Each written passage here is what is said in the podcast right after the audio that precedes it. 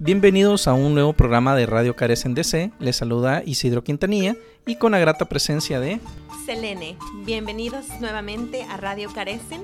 Tenemos un programa muy divertido para ustedes y lleno de información valiosa para nuestras familias que nos escuchan. Efectivamente, Selene, tenemos un programa hoy un poco variado. Vamos a hablar acerca de la viruela cínica y también tenemos como invitado a Jorge Granados, quien nos va a hablar un poco de una asociación que se llama COTSA.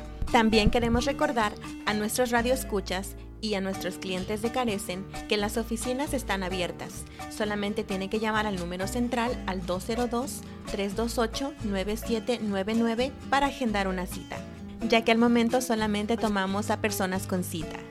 Y empezaremos diciendo que la viruela símica es una enfermedad no muy común. Esta se puede contraer de diferentes formas, pero vamos sobre todo a hablar un poco de las características que tiene. Te puede dar fiebre, escalofríos, dolores musculares, dolor de cabeza o cansancio y presentar un sarpullido de igual manera.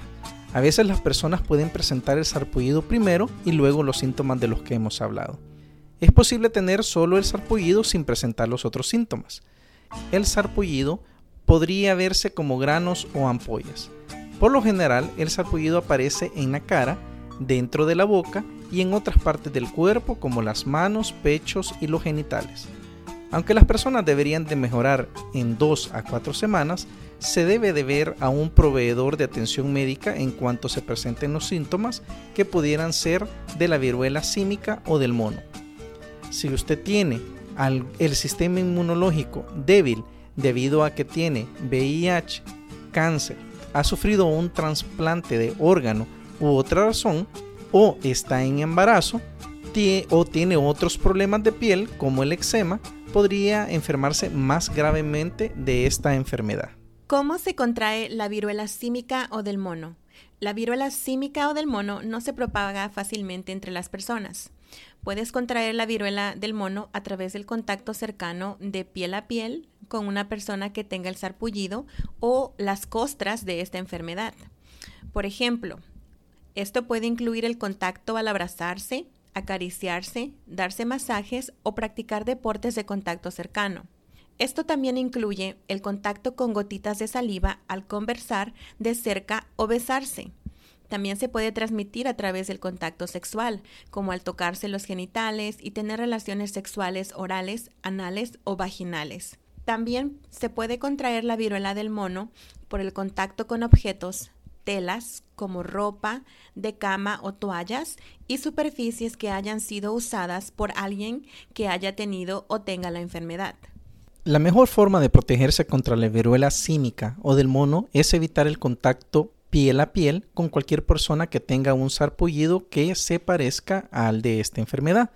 Si usted sabe que su amigo o un familiar ha recibido un diagnóstico de viruela símica, trate de evitar contacto con esa persona en la medida de lo posible. Si usted tiene que estar por lo menos 6 pies o 2 metros de distancia de esa persona, debería de utilizar un respirador o una mascarilla que se ajuste bien a tu cara y la persona debe ponerse una mascarilla de igual manera. No hay que compartir cubiertos, tazas ni vasos. No toque sus sábanas, mantas, toallas ni ropa. Si de hecho toca alguna de estas cosas, debería lavarse las manos con agua y jabón o usar un desinfectante de manos a base de alcohol. Si una persona sexualmente activa habla con su pareja acerca de toda esta enfermedad recientemente que haya tenido, ponga atención por si ves algún sarpullido nuevo o sin causa aparente en tu cuerpo o el de tu pareja, incluso en los genitales y el trasero.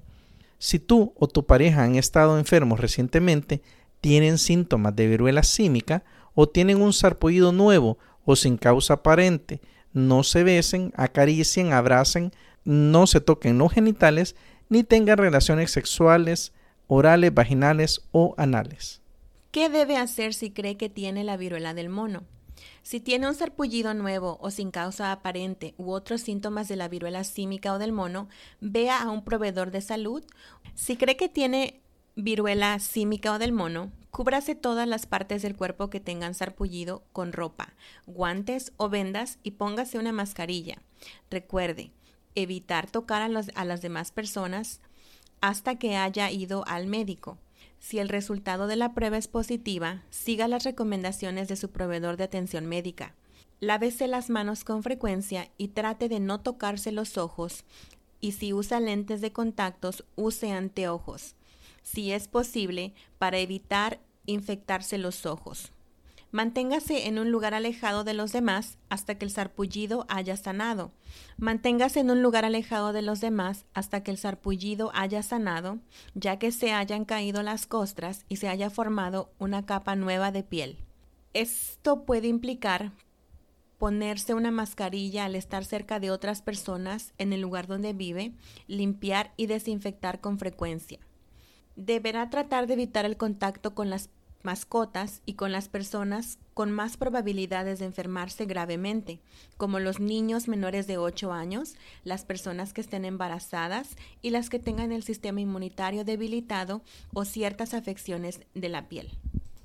De esta manera les damos estas pequeñas recomendaciones para que ustedes investiguen un poquito más de esta enfermedad y también acudan a su centro de salud si tienen alguna de las características de las que le hemos platicado.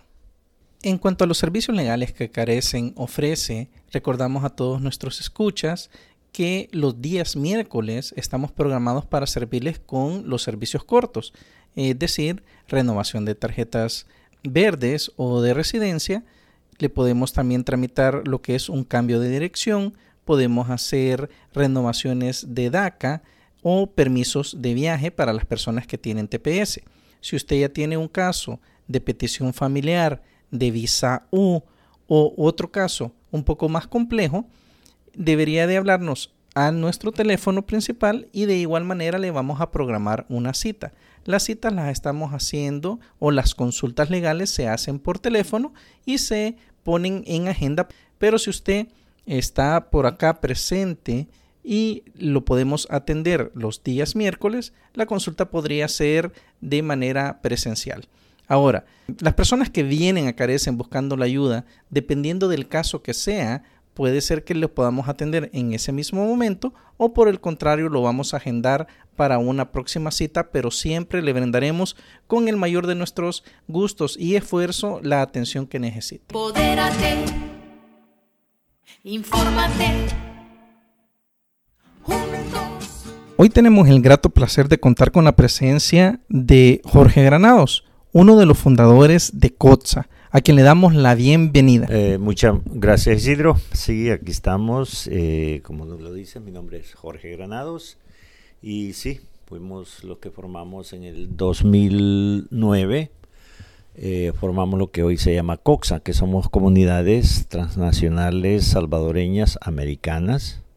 Y bueno, es importante mencionar que esta organización nació acá, encarecen. en esa época estaba Saúl Solórzano, era el, director ejecutivo, y él nos apoyó mucho dentro del proceso para poderlo hacer. Qué bueno, qué bueno, Jorge, saber que Coxa también es otro de los productos o proyectos que han salido de Carecen, ¿verdad? Como muchos otros que han pasado por aquí.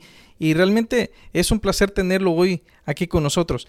Eh, ya que nos dijo eh, realmente qué significa las siglas de Coxa, ¿me podría eh, contarnos cómo surge la idea y cuándo la fundaron? Bueno, eh, resulta de que yo tenía una, teníamos una comunidad que se llama Comité Pro Guatajiagua y otras comunidades, pueblos del área de Oriente también tenían otras ah, comunidades que estaban trabajando para poder ayudar a sus lugares de origen en un momento pudimos ah, contactarnos.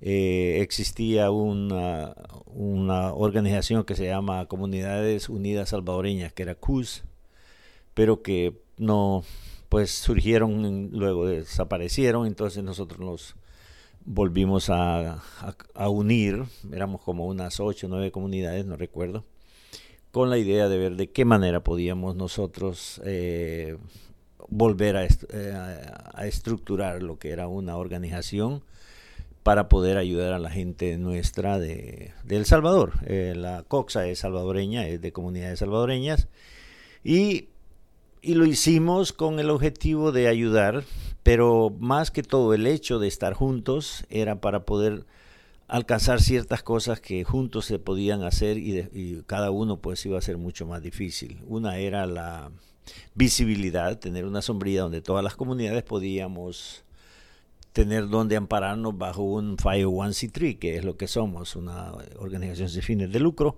Luego el hecho de que siendo unas comunidades, en esa época éramos como, yo creo que éramos ocho, eh, pues podíamos tener más representatividad aquí y también en El Salvador, a través de decir que no somos una comunidad, somos bastantes comunidades. Y la otro objetivo era el ver de qué manera podíamos intercambiar nuestras experiencias para saber qué cosas funcionaban, qué no estaban funcionando muy bien y qué podíamos hacer juntos que fuera algo más allá de hacer una pequeña rifa, una pequeña fiesta o hacer pupusas para recoger dinero y mandarle a la gente nuestra ya. Y bueno, eh, creo que las, estos objetivos se han cumplido, algunos mejores que otros, pero sí, ya en esta época ya tenemos 13 años, lo hicimos en el 2009 y fue un, un esfuerzo como todo. Al principio pues nadie te conoce, eh, tenemos que echarle ganas para ver de qué manera te creen que estás haciendo algo para ayudar a la gente. Y, pero sí, lo hicimos de una manera y lo seguimos haciendo de una manera muy transparente. Esa es una de las columnas vertebrales que tenemos y nuestra ayuda en El Salvador consiste en dos ejes principales. Hay secciones, algunas cositas adicionales, pero es la salud y la educación. Eh, a través de los años, yo creo que hemos sacado más de 25 profesionales como COXA, muchachos que de otra manera no podían haber ido a la universidad, sino que fuera porque nosotros hemos hecho ciertos acuerdos donde les damos cada mes una ayuda para que ellos puedan estudiar y tenemos creo que como unos 40 que están estudiando todavía. A pesar de la pandemia, pues los muchachos siguen, aunque sea a través del sistema de, de las redes a veces nos ha costado un poquito más el hecho de que, pues sí, hay que pagarles internet, allá cuesta como 25 dólares mensuales para que alguien pueda tener un internet ilimitado, cositas así, pero las hemos superado. Y dentro de esto de la educación y la salud, también hemos mandado seis contenedores médicos a El Salvador, donde cada comunidad recoge su equipo, sus sillas, sus camas, sus muletas, y las manda y las da a su clínica de su pueblo de su cantón. Eh, ya son seis contenedores, este año no lo hemos hecho, el año pasado lo hicimos y nos salió un poquito complicadito. Así que estamos tratando de ver de qué manera somos más efectivos y que el gobierno tenga un poquito más de apertura para que podamos hacerlo de una manera no tan complicada. Nos duplicó el costo. Sí, me imagino que parte de la pandemia también y la burocracia que existen, ¿verdad? En migraciones, en, las aduanas sobre todo, me imagino.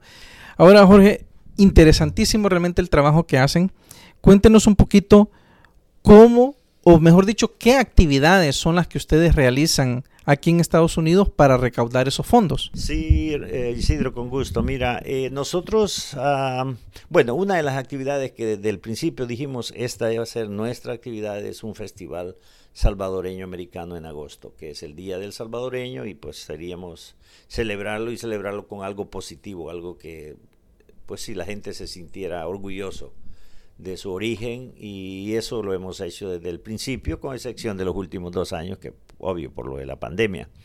Ah, la otra actividad que también hemos hecho es lo que se llama una Copa Coxa, que también lo hacemos cada año, donde llegamos las comunidades.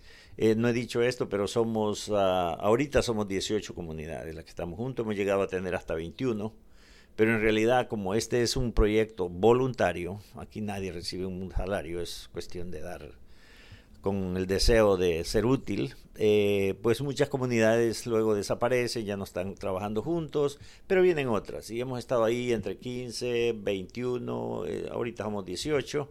Como es lógico, unos somos más activos, otros menos activos, y pero ahí vamos, siempre caminando. Y con relación a los eventos que hacemos, bueno, el Festival Salvadoreño era, es uno, después la Copa Coxa, que es donde hacemos un torneo de, una, de un día y todas las comunidades llevan su equipo, bueno, no todas, esta vez que participaron 14 comunidades nomás. llevamos nuestro equipo y competimos a ver quién es el mejor, que tiene el mejor equipo de las comunidades. Interesante, es un convivio, no es nada para traer dinero, pero es para convivir, para disfrutar un rato en, las canchas. La otra actividad es que hacemos la Miss Coxa. Miss Coxa consiste en que todas las comunidades, muchos hacemos, elegimos una reina para nuestra comunidad. Bueno, para hacer Miss, Miss Coxa, esas reinas participan con todas las otras comunidades y de esa manera pues se elige quién va a ser la que va a ser la reina como siempre estamos buscando algo de fondos, pues el que gana es la que pone más dinero. Eh, y de esa manera se recogen algunos fondos que son también utilizados para, para mandar allá a El Salvador. Luego tenemos lo que es la cena gala. La cena gala es una cena que hacemos al fin de año. Por cierto, esta vez va a ser el 26 de noviembre. Estamos invitados, el que quiera asistir me puede contactar y va a ser en el Civic Center de Montgomery County, en la Fenton y la Wayne Avenue, por ahí, esa, esa área. Eh, y esas son las actividades que hacemos regularmente por el año. Las seguimos haciendo, eh, pero bueno, eh, comenzamos este año ya a hacer todas las cosas y ya lo hicimos, con excepción, como repito, con lo del el contenedor médico, que ese todavía no lo estamos haciendo.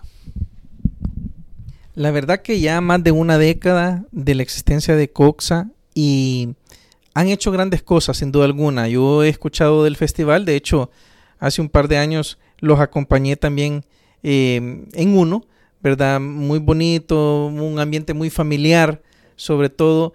Y cuéntenos Jorge, ¿cómo es que uno puede pertenecer a Coxa? ¿verdad? Y lo otro, si las comunidades, obviamente por ser una eh, organización salvadoreña, obviamente pues tendrían que ser solo salvadoreños o cuéntenos un poquito de eso. Sí, claro.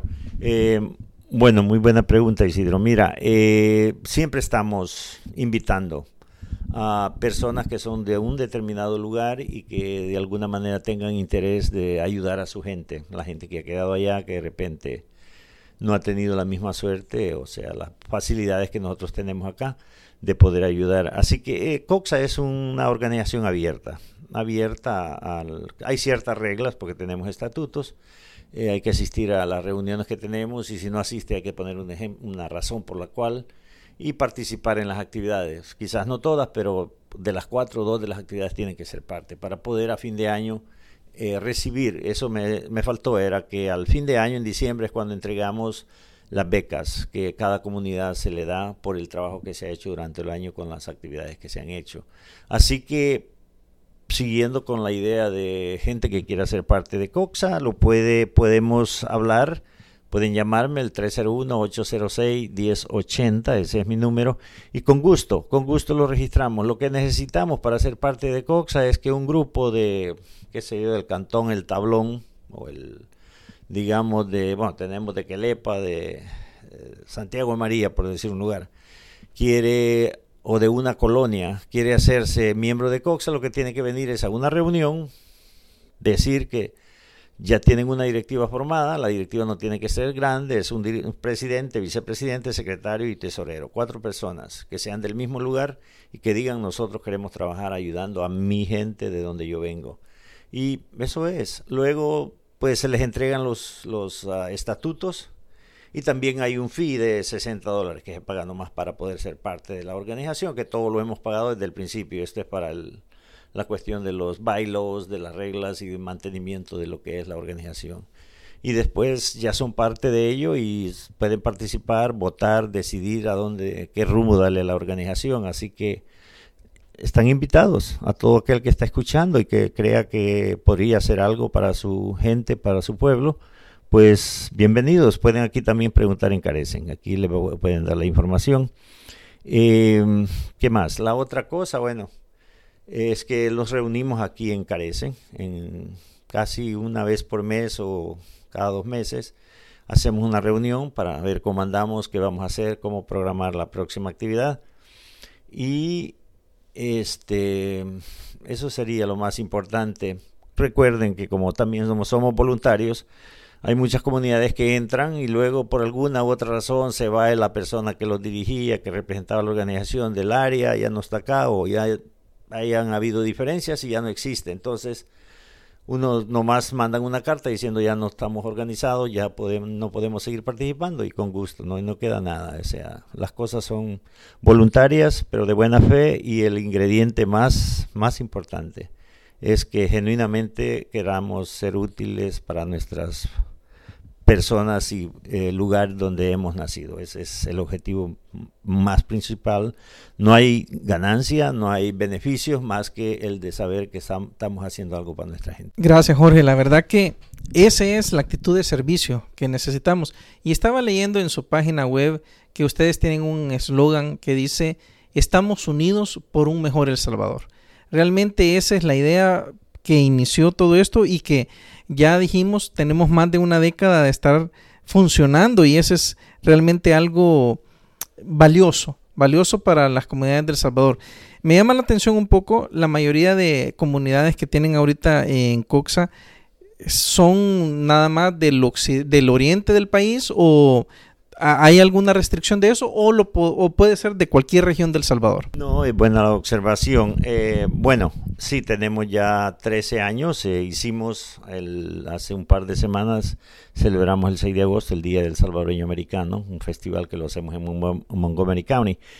Eh, con relación al eslogan, sí, unidos por un mejor El Salvador. Así le pusimos porque, pues sí, estamos juntos para ver de qué manera podemos apoyar nuestros lugares de origen, que al final pues vamos a mejorar, mejorar la calidad de vida de la gente que está a nuestro alrededor. Eh, la otra cosa que me preguntabas... Oh, con relación, perdón, eh, con relación a los, de dónde son los, ¿cómo se llama? Los miembros. En realidad aquí hay un fenómeno eh, y ya no se da así tan marcado, pero en los, hace 10 años, la gran mayoría de nuestras comunidades eran de Oriente y aún ah, la mayoría son somos de Oriente. Yo soy de Morazán, de un departamento de Morazán y de un municipio que se llama Guatajiagua. De ahí soy originario. Y la mayoría, tú lo has notado muy bien Isidro, son de Oriente, pero no es que haya ninguna restricción. Tuvimos los, la comunidad de San Julián, participó con nosotros como seis años. Eh, tenemos la comunidad de Sensuntepeque, eh, que hace poco se integró, y hay una comunidad muy, muy ejemplar, muy ordenada, que se llama la subcomunidad de Santa Marta, que son de las ah, comunidades que retornaron dentro durante la guerra civil y están en cabañas. Ellos son de Santa Marta, eh, muy ordenados y eso, las personas de Santa Marta son de los que formamos la organización COXA. Francisco Ramírez, una persona muy ordenada y muy comprometida.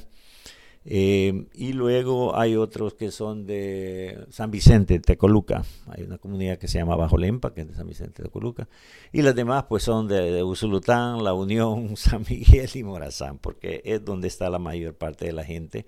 Y, pero no es, como dije al principio, no es que tengan que ser de esa área. Pueden ser de cualquier lugar, pero sí, como somos comunidades salvadoreñas americanas, sí tienen que ser del Salvador. Ese sí, porque ese es nuestra eh, el objetivo nuestro, ayudar al Salvador. La verdad, un gran orgullo escucharlo, Jorge, saber de que existen ustedes organizados ayudando ya por 13 años, como usted lo dice, a comunidades específicas del Salvador y que ya tengan gente graduada, ese esfuerzo, que, que realmente qué bonito, orgullosos de ser salvadoreños, como decimos, ¿no? Eh, siempre luchadores y buscando un mejor porvenir para nuestra gente. Jorge, ¿alguna anécdota de algo que lo haga sentirse orgulloso de ser uno de los fundadores de Coxa? Bueno, hay muchas y en verdad cada vez que alguien manda una carta dando las gracias y que se está graduando, pues todos nos sentimos que aunque ese muchacho no lo conocemos porque sea de otra comunidad, pues nos sentimos que de alguna manera nosotros hemos aportado a ese éxito de estos muchachos. Te voy a contar uno justo ah, en mi pueblo de Guatajiagua. Hay un muchacho que se graduó de licenciado en enfermería y bueno, justo la semana pasada ya me mandó la foto donde ya consiguió trabajo con el Ministerio de, de Salud Y bueno, un muchacho muy humilde, porque lo agarramos de ahí del instituto, del, cuando salió del instituto y sabíamos que no lo iba a hacer si no podía hacer, si no era porque le ayudamos, pero fue muy disciplinado y sacó sus cuatro años y le ayudamos hasta que sacara su tesis también. Y ahorita ya está trabajando pues sabemos que a él y a su familia le va a cambiar la vida. Y esa es una anécdota bonita y es una historia verídica. Eh, se llama eh, Elías Gavidia se llama el muchacho, es de Guatajiagua, y nos, nos alegra. Y así muchos otros, otros que han salido de nosotros, de maestros de matemáticas de la universidad. También quiero mencionar algo que que es importante hacerlo, es que tenemos un acuerdo con los becados, con la UNIVO. Muchos estudian en la Universidad Nacional porque es obvio, es más barata y tiene su nivel académico también que tiene su respeto. Pero los que no quedan en la universidad, pues hemos hecho un acuerdo con la UNIVO, la Universidad de Oriente, en la cual ellos, ahorita tenemos como 40 estudiantes ahí, ellos uh, dan la mitad de lo que cuesta para estudiar en, el, en la universidad y nosotros damos la mitad. Eh, para que tengan una idea, anda costando ahí como de 350, 400 dólares por semestre por cada muchacho que nosotros pagamos. Y ellos dan, acreditan otra mitad por eso.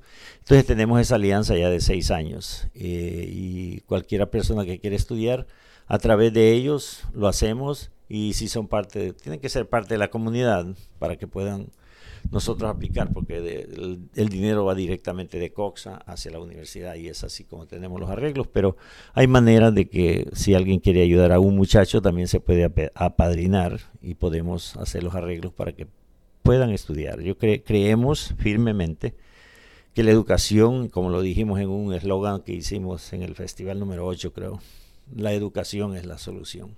Tenemos que educarnos para poder avanzar en nuestro país y para ir a avanzar como familia, como seres humanos y ser más capaces de levantar el nivel de nuestro país.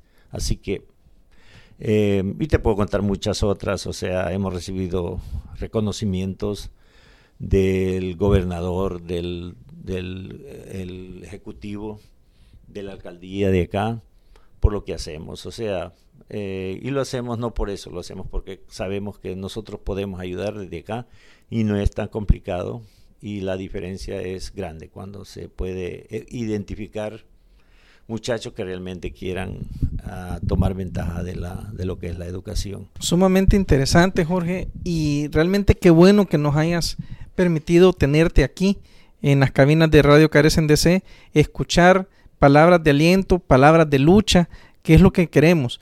Así que ya saben amigos, todos los que están interesados en organizarse, tienen un grupo de amigos de la, una misma comunidad, quisieran formar una comunidad y, unirse a Coxa, eh, ya Jorge se puso a la orden con su número de teléfono, su contacto y también aquí en Carecen pues les podemos ayudar para eso.